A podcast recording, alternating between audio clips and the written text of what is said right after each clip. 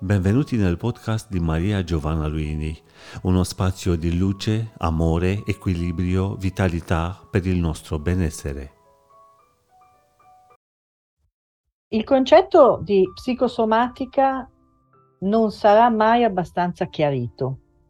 Mi succede in studio e negli incontri online di eh, sentirmi dire, soprattutto alla prima o seconda seduta, ho avuto questa emozione, questa esperienza, questa relazione o questo lutto, questo trauma, quindi il mio corpo ha sviluppato questa o quella malattia. Dire così implica avere stabilito un nesso causale, cioè so che ho vissuto quell'esperienza e la conseguenza è stata la malattia. Questa visione della psicosomatica espone a moltissime critiche ed è la principale responsabile di tutte le teorie contrarie alla psicosomatica. Quando si litiga, per esempio, sullo stress come fattore che favorisce o non favorisce le malattie tumorali, intanto è sciocco litigare perché veramente eh, le scene più patetiche cui assisto di solito sono quelle dei litigi tra medici o tra ricercatori, che dovrebbero invece per il bene dei pazienti e della gente andare un po' più d'accordo. Ma comunque l'assunto di base è sbagliato. La psicosomatica non è una relazione causale tra eventi della psiche e problemi del corpo e nemmeno la, la, relazione causale tra danni del corpo che causano poi reazioni della psiche. La psicosomatica è molto più affascinante, complessa e in parte misteriosa. Pensiamo a quando si verifica un disagio, supponiamo che sia il disagio fisico una buona osservazione basata su colloqui, su silenzi, su momenti di vario scambio con la terapeuta o il, te- il terapeuta, fa rilevare che non è solo il corpo a soffrire, ma qua e là si possono cogliere sempre segnali emotivi di qualche genere, cioè esiste una sincronicità il cui nesso causale è molto difficile da stabilire, tra manifestazioni della psiche e manifestazioni del corpo, che è come dire che qualcuno che ha disturbi della psiche, prima o poi ci racconterà di avere anche qualche fastidietto corporeo, oppure una persona che ha una malattia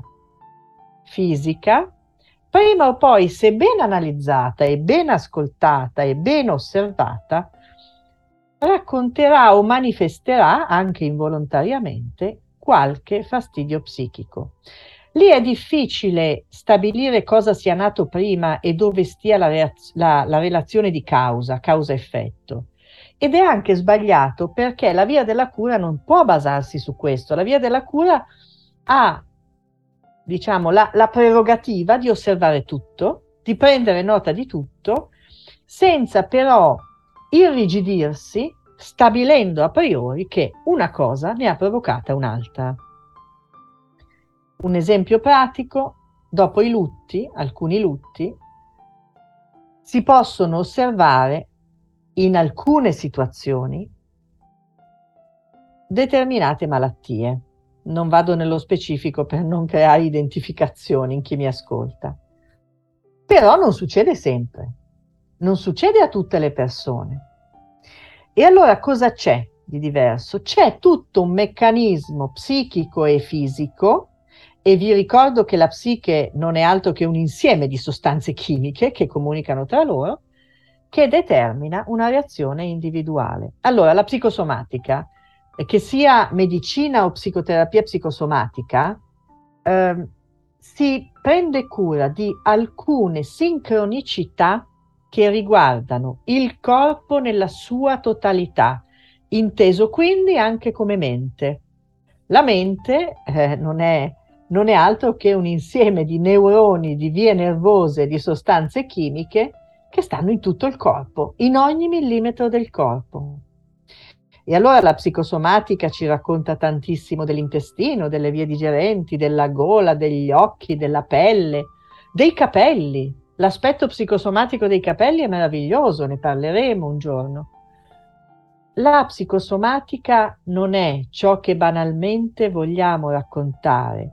Mi è successo questo, quindi il mio corpo si è ammalato così, oppure il mio corpo si è ammalato così in quella parte e ho letto su un libro che quella parte lì riguarda la mamma, la zia, il lutto, non lo so, il lavoro. Non è così. Noi non siamo pagine di libri, siamo individui unici e speciali che hanno dinamiche molto complesse, molto armoniose, che vanno lette nell'ambito di un sistema, un sistema simbolico. Tutto va letto di noi, ma va letto, ripeto, senza irrigidirsi, presumendo, pretendendo di sapere a priori perché è successa una cosa. La medicina in questo, e per medicina ormai sapete che intendo la medicina vera, cioè quella integrata che mette insieme più approcci, la medicina non è una scienza esatta, non può esserlo perché siamo individui diversi. Quindi la lettura della medicina prevede spazi di non lo so, forse, di osservazione senza nesso causale e di apparenti casualità che non sono casualità, ma sono solo elementi e meccanismi che ancora non abbiamo capito. Avete seguito un podcast di Maria Giovanna Luini. Per una nuova dose di benessere ci trovate qui con nuovi appuntamenti.